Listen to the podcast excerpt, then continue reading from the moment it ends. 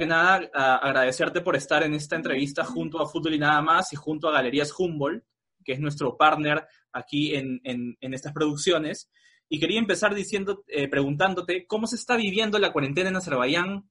Esta coyuntura que nos toca vivir está muy difícil eh, en todo el mundo y particularmente, ¿cómo la estás viviendo allá? Quería saber.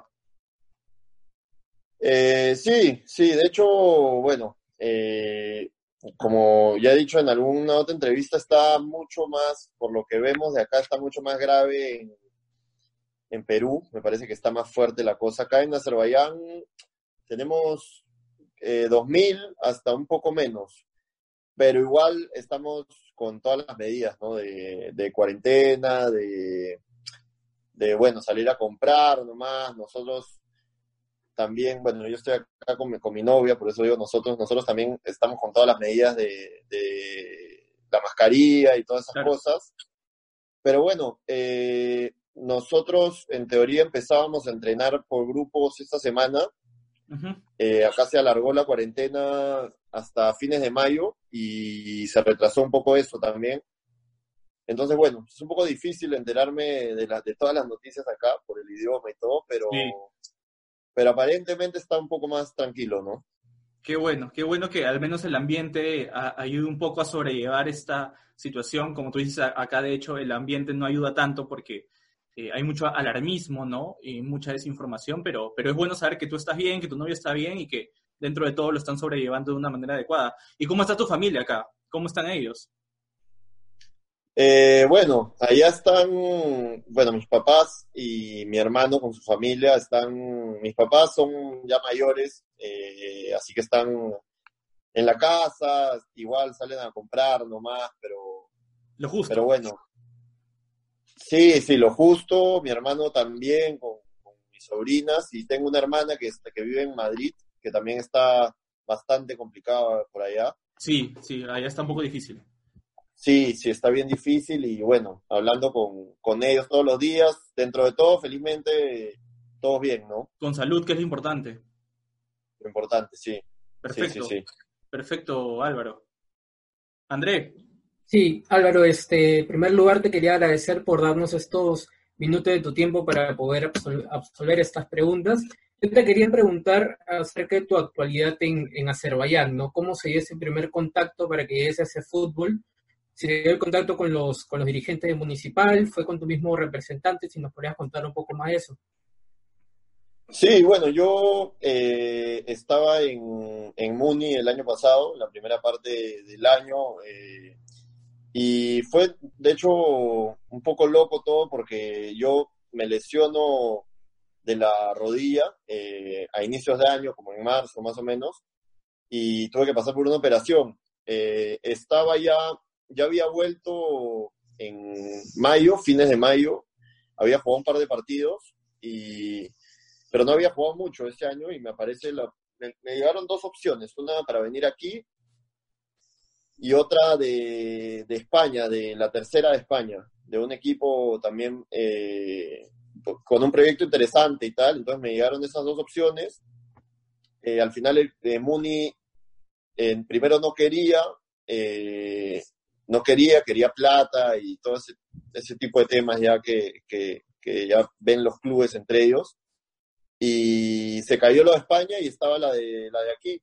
Y, y bueno, analizándola ahí entre, entre los pros y los contras. De hecho, como saben, eh, allá no se conoce casi nada de acá, ¿no? Entonces, fue igual. Sí, sí, este, viendo hay un poco de todo, no solo del fútbol, la ciudad y todo, este, bueno, decido eh, tomar la propuesta y, venirme. Y ya para agosto ya fue que, viajé, ¿no? Ya estaban por empezar la temporada aquí. Sí, y ahora bien, tú mismo estás contando, eh, es una liga muy lejana, un país que la mayor gente acá no la conoce. ¿Cuáles son las diferencias que tú puedes sacar entre el fútbol que tú has pasado por Universitario, San Martín, eh, municipal, ya lo conoces este fútbol con el fútbol que recién estás hace desde el año pasado. Sí, bueno, eh, acá sobre todo, si bien es un país lejano y tal, es, es, Europa también, es un país europeo, entonces el tema de la infraestructura, de las canchas, de, la organización en general es, es muy bueno, ¿no? Cosa que me parece que falta en el Campeonato de Perú. Ahí en, Perú se ven por ahí algunas canchas que, que son complicadas para jugar, o el tema de la infraestructura, clubes, etcétera. Es los problemas de siempre que hay allá. Entonces, por ese lado, muy, muy bien aquí. Y, y hablando, bueno, netamente del fútbol, este, por ahí es un poco más intenso que el fútbol de allá, es, hay más ritmo, pero, pero bueno, en Perú también se extraña de hecho un poco también el ambiente y, el ambiente de los estadios, ¿no? Eso es, la fiesta que se arma a veces en partidos importantes y eso, eso es lo que no hay acá, digamos. Y estás teniendo una regularidad importante en tu club este, hasta antes de la para que por el tema del coronavirus, pero ¿qué tan importante es esa regularidad para el sueño de regresar otra vez a la selección peruana? Sí, bueno, eh, de hecho contento con, con, la regularidad que he tenido porque antes que nada, como les decía yo, yo pasé por, por dos lesiones el año pasado, entonces eh, de haber jugado mucho en Muni el 2018, la, la mayoría de partidos. El 2019 jugué creo que ocho partidos hasta mitad de año. Era poco, entonces fue más que nada una apuesta, ¿no? La de venir acá y, poder encontrar regularidad y todo eso. Felizmente se dio, eh, he podido jugar bastante y, y aparte de, las metas que tú dices de lo de la selección y eso, es, es como un paso más para, para seguir creciendo, ¿no? Es la idea, la mi idea era venir, jugar, eh, tener continuidad y, bueno, eh, tratar de destacar en, una liga que no sea la de, la de mi país, ¿no? Y definitivamente nos parece que los estás logrando y, nos parece y nos llena de alegría que, que, mantengas esta, esta regularidad con el objetivo de pronto volverte a ver con la casaquilla de la selección, ¿no? Brian. Dame un segundo que Brian y ahora sí. Álvaro, ¿qué tal? Eh, te saluda Brian Ramírez. Y bueno, eh, yo quería preguntarte acerca, quería retroceder un poco el tiempo y quería preguntarte acerca de cómo es que se da la propuesta del Parma. ¿Cómo, cómo recuerdas esos momentos antes de, firmar por ese equipo italiano? Eh, sí, sí, bueno, este, hace unos años ya, este, bueno, fue, fue en el 2000, 12, 12, 2012, bueno, me toca eh, empezar jugando el año en la U y, también se dio que, me convocaron a la selección para unos amistosos con, con Chile, eh, un par de amistosos que, tuvimos.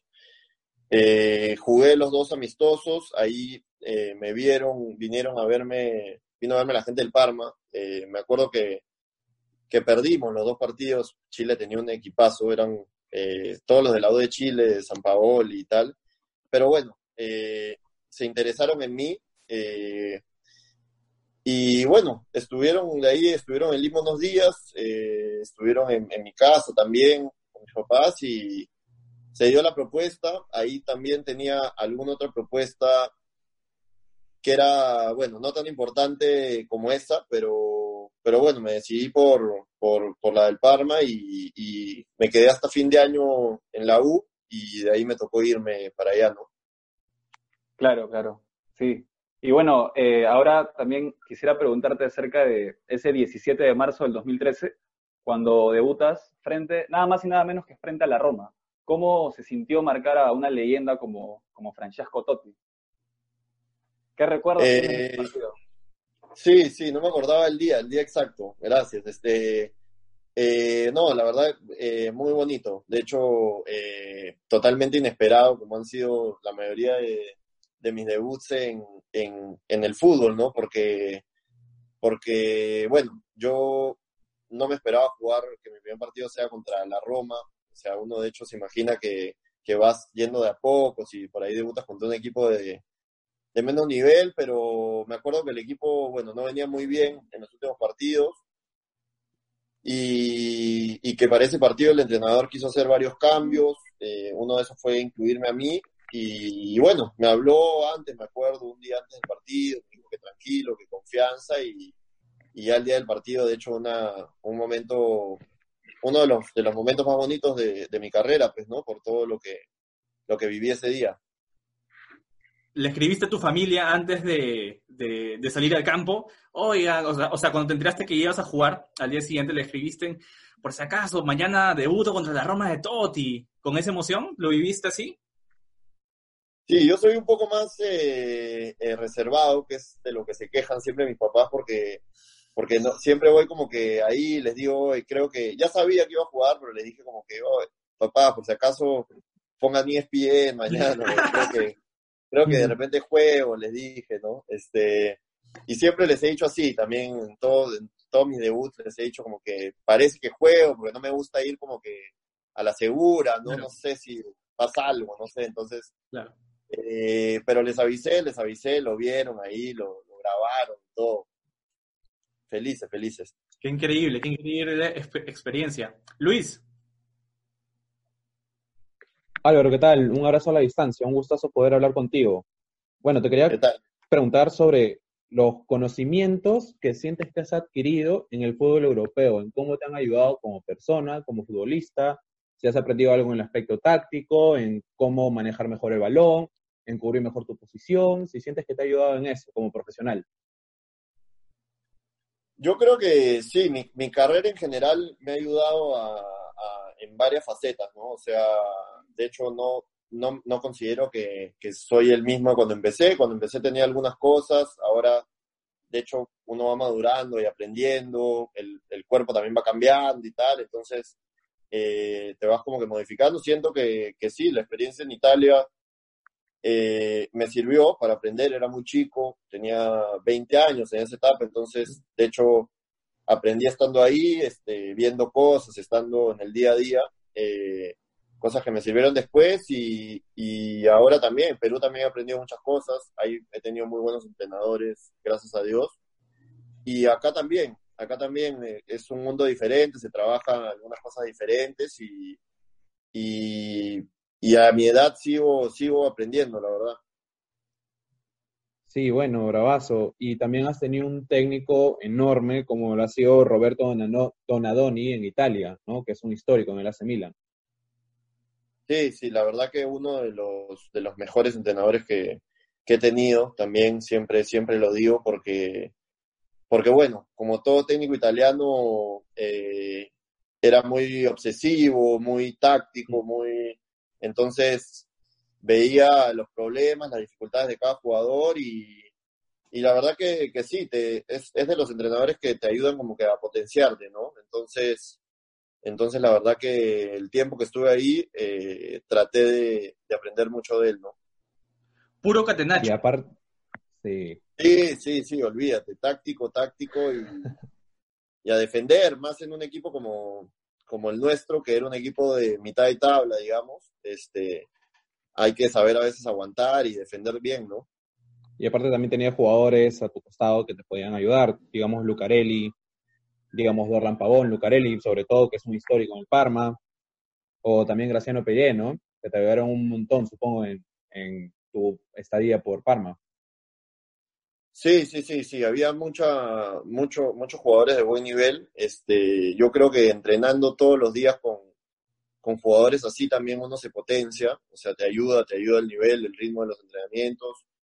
Yo en esa época me acuerdo que, que, que aprendía bastante, yo ahí jugaba de, de volante, ¿no? De volante interno, entonces eh, aprendí bastante de, del Pajarito Valdés, que era un chileno que jugaba ahí en la, en la volante, y, y estaba Marchioni también, el italiano. Marchioni, claro, Este- que después se fue a la Fiorentina. A Pajarito Valdés yo lo recuerdo bastante porque era un carnicero de aquellos que te metía la pata sin asco. Sí, ahí jugaba, Era- pero, pero, pero tenía bastante técnica también. Jugaba de 6, Ah, no. pero era como, sí, un 10. Allá juegan, en Italia juegan como los 10, los terminan poniendo de 6, como para que armen el juego de atrás y eso. Entonces me gustaba mucho, mucho, mucho cómo jugaba él. Buen dato ese. Antes yo te recuerdo pasar- bastante. Perdón, te interrumpo. Eduardo. Antes de continuar contigo, Luis, y, y pasar al tema de la selección, yo quería consultarle a, a Álvaro rapidito. estamos viviendo unos momentos muy difíciles acá, al menos en, el país, hablo, hablo de Perú, debido a la coyuntura, a la gente, a muchas personas le va a costar empezar de cero, porque algunos han perdido su trabajo, han perdido su negocio, han perdido mucho dinero, y le va a costar remar desde cero para poder eh, recuperarse económicamente hablando y también profesionalmente. Yo quería preguntarte, y me quiero salir un poco del esquema elaborado, ¿cuánto sacrificio a ti te costó llegar a primera división y debutar? Nosotros, eh, algunos aquí te conocemos desde el colegio, eh, desde Core, hemos seguido tus pasos desde, desde muy pequeño, pero quería saber eso, cuánto sacrificio, cuánto esfuerzo, cuánta dedicación le pusiste para cumplir tus objetivos y conectarlo con los sacrificios y el esfuerzo que le va a costar también ahora a la gente recuperarse, ¿no? Volver a cumplir su sueño, volver a armar su negocio. Entonces, cuéntanos un poco cómo los, los momentos no tan hermosos que han vivido, porque hemos hablado que has marcado a Totti, que has jugado en Italia, que has debutado, que tienes continuidad ahorita en el Sirá, en Azerbaiyán, pero ¿qué hay detrás? ¿Qué hay detrás de esos, de esos momentos de alegría, de esos, de esos momentos de felicidad, no? Sí, bueno, de hecho, eh, yo creo, alguna vez leí, no me acuerdo qué jugador, pero crack decía que, que en el fútbol se viven muchos más malos momentos que buenos, y en verdad es así, o sea, hay tema de lesiones, tema de malos momentos, malas rachas y tal. A mí sí, o sea, mi historia eh, en particular también no ha, no ha sido fácil, o sea, me ha costado perseverancia, de hecho disciplina, perder un montón de cosas. Eh, estando acá me he perdido muchas cosas, este, y a mí me pasó, bueno, con, justo con el tema de las lesiones, yo en, cuando estaba en quinto de media, ahí en el, en el colegio, este, me lesioné dos veces de, yo estaba en la U sub 18, eh, o sea, ya el siguiente año me tocaba ir a reserva o a primera, ya estás en la etapa en la que das el salto, ¿no?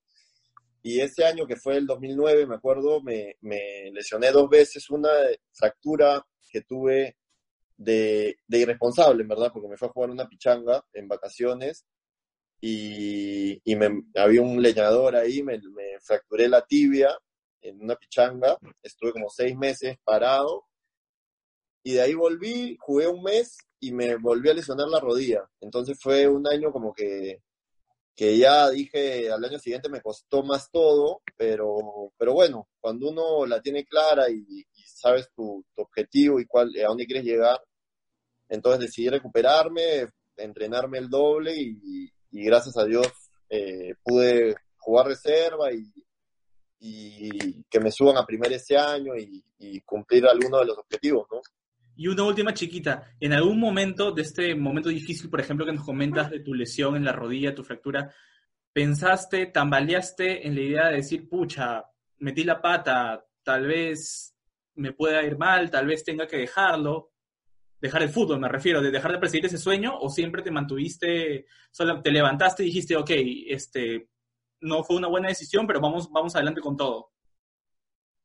Mira, ahí no, en el año en que tuve las lesiones no, ahí estaba chico y quería, y sabía, y quería recuperarme, no o sea, tampoco no sabes mucho, dices, ya, una fractura, te curas y, ya juego, ¿no? O sea, olvídate, pero en el 2011, que fue de hecho uno de los, el año de mi debut y todo, el inicio de año fue complicado también, porque yo venía del 2010 de entrenar con primera, de ser parte del equipo de primera, y de jugar reserva todo el año. Entonces estaba ahí un pasito. El 2011, mi categoría como que la 9-2 se queda un poco en el aire. Eh, le tocaba jugar reserva a la 9-3 y jugaban los más grandes que nosotros. Entonces la primera parte del año no jugábamos los 9-2.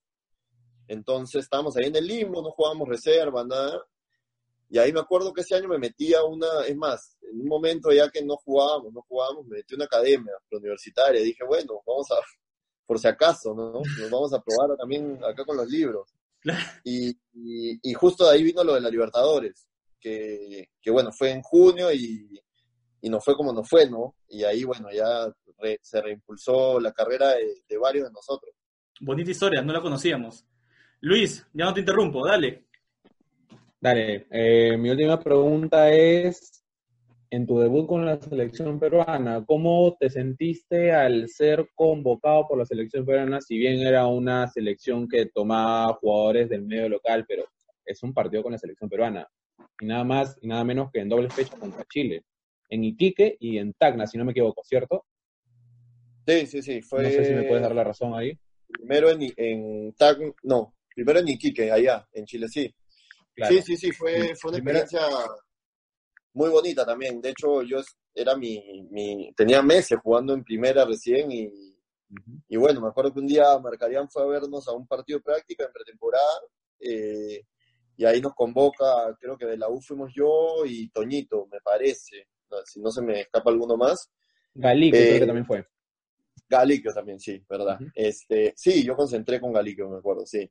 Este, y bueno, y, y, también iba como que, bueno, les pedía el, ser convocado, increíble, ¿no? Ya decía, ya soy, voy a ser parte de este partido, buenísimo, y justo hubo el tema también de, de la huelga de futbolistas que hubo ese año y de que algunos clubes tuvieron problemas, entonces me acuerdo que iba a jugar Lobatón ese partido, y al final no lo convocan por este tema y, y, me terminan poniendo a mí, termino jugando y también fue una experiencia, de hecho, eh, muy buena, ¿no? Claro, porque yo recuerdo en ese partido, el primer partido en Iquique te vi como interior izquierdo, más como medio centro, ¿no? Y el segundo partido en Tacna te ponen como lateral izquierdo. Sí, ahí jugué ya más, más tirado a la banda, sí. Ajá, más retrasado. Sí, también has tenido un buen paso por la selección peruana. Yo te recuerdo en partidos como contra Nigeria, como contra Ecuador, que entraste en los últimos minutos, en amistosos con, contra Honduras, en rumbo al Mundial de, de, Brasil contra Bolivia en la altura. Has tenido buenos partidos, has tenido buena presencia.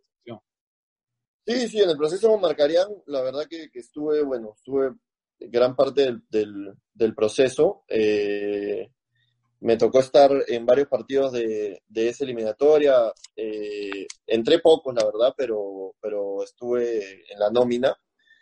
Eh, y hasta que estuvo Bengochea, estuve en, algún amistoso más. Así que sí, fue una, buena, una buena etapa. Antes, antes de ir con Carlitos, quería consultarte rapidito. ¿En qué posición te sientes más cómodo? ¿Lateral izquierdo o medio centro izquierdo? No, hoy en día ya lateral. ya, sí, sí, ya tengo muchos años jugando ahí. Buena. Bien, yo también te veo, te veo mejor como lateral, ¿ah? una opinión personal. Dale, Carlitos. Sí. Ah, hola Álvaro, buenas tardes, ¿cómo estás? Chicos, ¿cómo están muchachos? Eh, Álvaro, yo sí, siguiendo con la línea de la selección, justo Luis mencionaba algunos partidos importantes, de hecho, estuviste en dos partidos de la clasificatoria contra Bolivia en, allá en La Paz y me parece que contra Ecuador aquí en Lima alternaste también. Entonces, este, de hecho, eso me lleva a preguntarte un poco eh, ¿qué, puedes resaltar de, de, esa selección en la, que, en la cual tú participaste, estuviste, y con esta que ahora hemos visto, la, del profesor Gareca, ¿no? Eh, bueno, esa selección la verdad que, era era muy buen equipo también, ¿no? O sea, habían grandes jugadores. Eh, quizá faltó, no sé, un poco de. Llegamos hasta una instancia que, que, bueno, que había que ganarle, creo que a Uruguay, si no me acuerdo. correcto. Ese partido que, que, que bueno, perdimos y, y hubieron muy buenos partidos también. O sea, hicimos buenos partidos.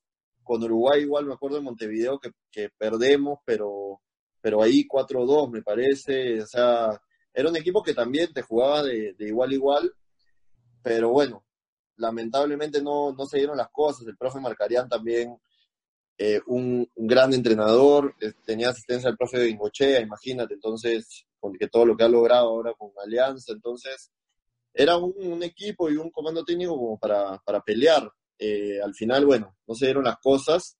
Y ahora veo, bueno, el equipo el equipo ha encontrado todo en realidad, o sea, en realidad es de, admirar eh, todo lo que ha hecho el equipo de Areca porque, porque ya hoy en día ya Perú es, es un rival de respeto y hemos pasado creo que eso, esa barrera de los partidos importantes que a veces nos costaban y ahora, ahora nos, nos están yendo las cosas muy bien, ¿no? Excelente, excelente, claro. De hecho, hay mucho que resaltar de ambos procesos y, más, más que tú que fuiste parte de uno de ellos, ¿no? Eh, y también quería preguntarte, ya a propósito de, bueno, ya tocando el tema de esta selección actual, de hecho, hace menos de un año, no, un año más o menos, ya clasificamos al Mundial en Rusia 2018. ¿Cómo lo viviste tú? No solamente como hincha, porque de hecho todos somos hinchas peruanos, pero también como jugador, eh, ¿cómo, ¿cómo, lo viviste? ¿Cómo, cómo fue eh, poder ver a, tu selección, me, me imagino igual que a nosotros, por primera vez en un Mundial? Sí, no, algo increíble por, por también por cómo se dio todo, ¿no? Por el tema de las eliminatorias, que en un momento estábamos, parecía que ya no, no había chance y se dio todo esto del tema de Bolivia, eh, volvimos y ahí eh, comenzamos a ganar, ganar, entonces fue algo que pasó muy rápido y como dices, como hincha, eh, increíble. Uno ya decía, todos creo que los de nuestra generación decían, pucha, ya hasta ver a Perú en un mundial, y lo, lo veíamos lejos, pues, ¿no? Por, por, mil cosas que pasan, por cómo es nuestro fútbol también, el campeonato, hay muchos problemas. Pero, pero bueno, eh, algo increíble todo, la clasificación, el mundial. Uno como jugador también dice, ¿no? O sea, pucha, cómo quisiera estar allá, qué, qué, qué suerte, pero la verdad que, que los que hicieron toda esta hazaña y toda esta eliminatoria, eh, contento. Conozco a muchos de los que estaban ahí y, y, la verdad que muy contento por ellos y feliz, ¿no? Feliz por el, por el Perú. Qué bueno, qué bueno, Álvaro. Y, y, claro, obviamente también, de hecho, compartiste con ahí algunos jugadores de la U, obviamente. Eh, pero eh, también quería preguntarte algo, ¿no? De hecho, a raíz de, esta clasificación, se está, bueno, íbamos a empezar ahora en marzo la, la clasificatoria a Qatar, pero pero igual en este proceso, que sabemos que es un proceso largo, yo quería preguntarte, y quizás suene a cliché, pero es una pregunta que hay que hacerla. Eh, ¿Te ves tú en Qatar? Sobre todo porque eh, sabemos que en esa, en esa banda izquierda, eh, en este momento, no tenemos muchas variantes, ¿no? Y, jugadores de buen pie como tú, por ahí pueden aportar al equipo, ¿no? Mira, de hecho, es una de las metas que uno tiene siempre. Yo ahora hoy en día te diría que no es que, que tengo en mente a la selección siempre, o sea, no me vuelvo loco, digamos, por, por el tema de la selección, quiero ir paso a paso, estoy en, en otra liga, quiero hacer las cosas bien y que las cosas, todo cae por su propio peso en su momento, ¿no? Pero, pero claro que sí, o sea, me, me gustaría en algún momento pasar por este proceso, por esta locura que es este, esta selección de Gareca que, que de hecho estando ahí te debes sentir en una atmósfera increíble. Este, y bueno, sí, o sea, igual quiero estar en, en un, en, cuando, si llega a pasar eso, quiero estar en un buen momento mío, con continuidad, con regularidad, para tratar de, de, estar ahí, no solo por estar, sino para, para sumar también. ¿Por ahí en este tiempo ha habido un, llamado de, de, un tigre por ahí o todavía ha estado tras tus pasos, has tenido... recuerdo leer un, artículo en un, periódico, mencionabas que incluso hasta antes de partir a, tu club donde estás ahora, en, Europa, sí hubo un cierto contacto, ¿no? Pero ¿cómo ha estado eso? ¿Podrías comentarnos? Sí, mira, la verdad que tuve eh, un contacto el año pasado, me acuerdo que después de jugar un partido con Alianza, eh, Mundi Alianza, inicios de año, eh, tuve contacto con, con Ñol, Ñol me, se comunicó conmigo, yo lo conozco a Ñol de la U, de, cuando me entrenó ahí. Eh, entonces me comunicó, me preguntó cómo estaba, eh, me dijo que bueno, que, que, ahí estaba mirando el medio local y todo ese tipo de cosas. Justo a la semana siguiente, para mi buena suerte, me lesiono. Y, y como les contaba, ese año me, me, me lesioné dos veces y y ya se enfrió un poco la cosa. Entonces, eh, fuera de ese contacto que he tenido con Ñol, después no, no me he comunicado. Correcto, correcto, Álvaro. Diego. Ya va a llegar, Alvarito, ese comunicado, ¿ah? Mucha paciencia nomás. Diego, mi hermano. ¿Qué tal? ¿Cómo estás, Alvarito? Bueno saber de ti, bueno hablar contigo. Yo quiero, sí, retroceder un poquito más. Ya lo, ya lo habías mencionado un poco. Vamos a, a junio del 2011 te quiero preguntar justamente por toda experiencia que fue la Libertadores ese año, hay dos momentos ahí que me gustaría, me gustaría saber tu percepción. El primero es ese clásico que se jugó con Alianza. Partido lleno, con una gran cantidad de hinchas, eh, anotas uno de los, de los goles. ¿Qué sentiste? Creo que era la primera, no sé si era la primera vez que tú jugabas estadio lleno, más aún contra el clásico rival. ¿Cómo se dieron las cosas en ese partido? Sí, sí, como dices, bueno, eh, me había tocado jugar algún clásico o alianza reserva que juegas más o menos con la gente, mitad de estadio, con la gente que va llegando y eso. No me había tocado estar con un estadio así, esa era prácticamente la, primera vez. Eh, pero bueno, fue espectacular, era, o sea, se vivía como que, como si estuviéramos jugando una alianza de primera división, ¿no? O sea, todo el ambiente era con las dos hinchadas, que ahora, bueno, ya es poco complicado, así que era con la hinchada de Alianza en Sur y todo lo demás de la U. Eh, y bueno, el partido también increíble, ¿no? Este, por cómo se dio, por todo lo que se hablaba, era la, Copa era en ese momento el centro de, atención, porque no había más campeonatos, no había este, otra competencia. Y y bueno, sí, la semifinal y la final fueron increíbles por, por todo, ¿no? Las dos se definieron por penales, recontra emotivas y, y bueno, este, una experiencia muy buena para esa edad. Y sobre todo, ahora que, lo mencionas, la final, ¿no? Minuto 23, le hacen una falta a Polito, el, el árbitro Guadén cobra, cobra tiro libre y se ve un muchacho ahí, el número 19, que cruza la cancha para ejecutar el tiro libre y cómo son las cosas, yo estaba mirando el, partido con mi papá, oye, Alvarito, mira, Alvarito, y metes el gol. ¿Qué sensaciones al momento de, anotar ese gol en la final de una Copa Libertadores? Para nada menos, ¿no? Sí, sí, una locura también. Sí, he vuelto justo ahora que con el tema de la cuarentena y que hace, hace poco, bueno, ahora eh, recuerdan todos como que varios partidos importantes y eso el otro día me vi el resumen después de tiempo y, es, y sí, es un momento de hecho loco, ¿no? Yo me acuerdo que, bueno, antes de ese partido yo había estado practicando justo el día anterior tiros libres, justo en ese espacio, en ese lugar. Y justo da que, bueno, sí, la falta es en ese sitio. Eh, tomé, bueno, pateé y se dio, también fue con un poco de, un poco de colaboración, de un defensa ahí, creo.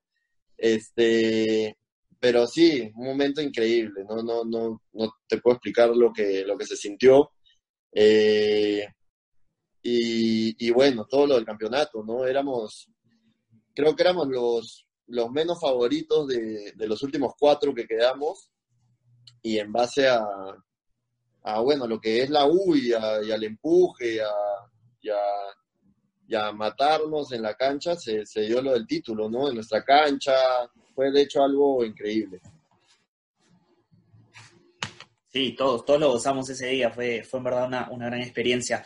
Para seguir hablando de la U, tú tuviste la, oportunidad de enfrentarte a la U, ya sea en Muni o ya sea en, la San Martín. ¿Qué sensaciones de, jugar contra el que fue tu club de menores, club en el que debutas? Eh, ¿Cómo se siente? Me imagino que son sentimientos encontrados.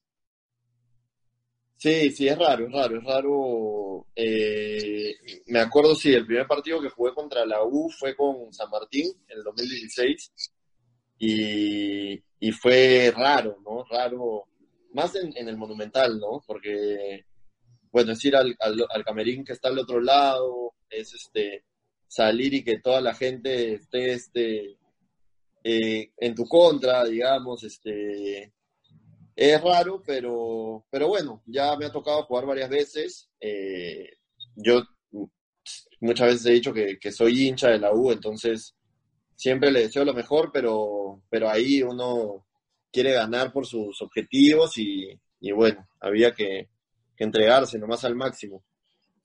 Se cae de madura la pregunta, entonces, ¿volverías a la U?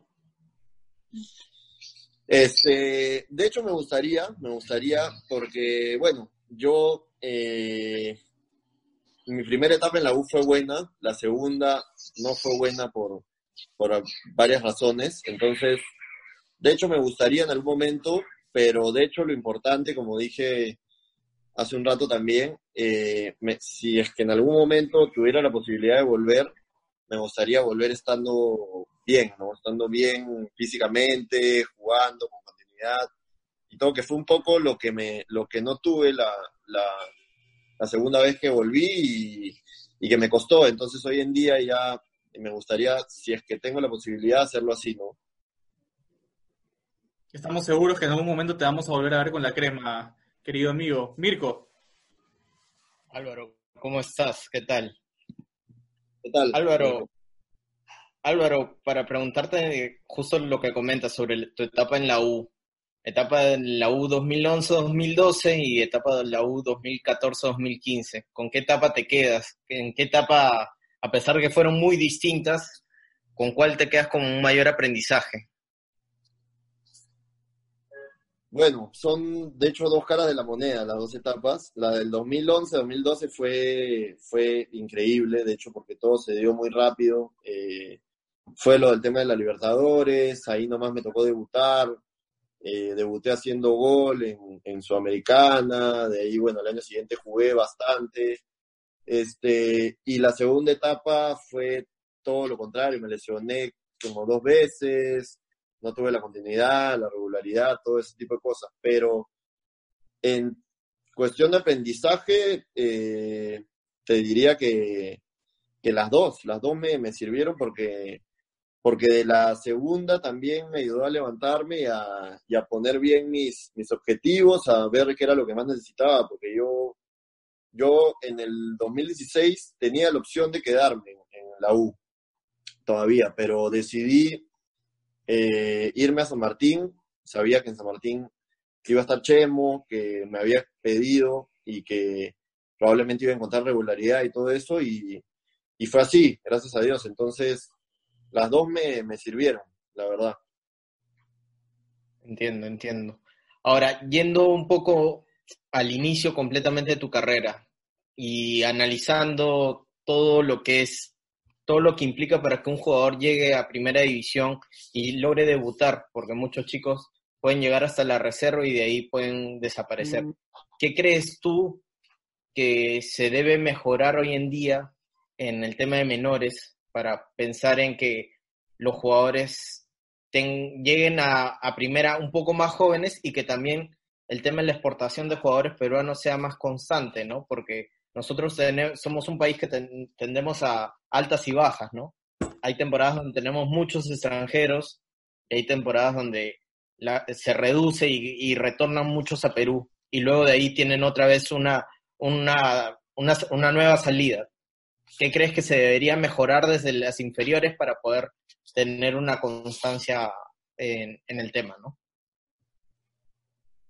Mira, yo creo que, yo te hablo desde, desde mi caso particular, yo creo que, que en Perú hay que tratar de que a los 16, 17 años el jugador ya esté listo para, para poder jugar en primera y esté listo para, para ser profesional, ¿no? O sea, eh, creo que eso es el, ese es el gran problema en Perú, que uno llega a primera veces no estando listo y, y te lo digo también porque fue algo que me pasó a mí, yo quemé etapas muy rápido, quizá, o sea, lo, del debut hasta que salí y todo.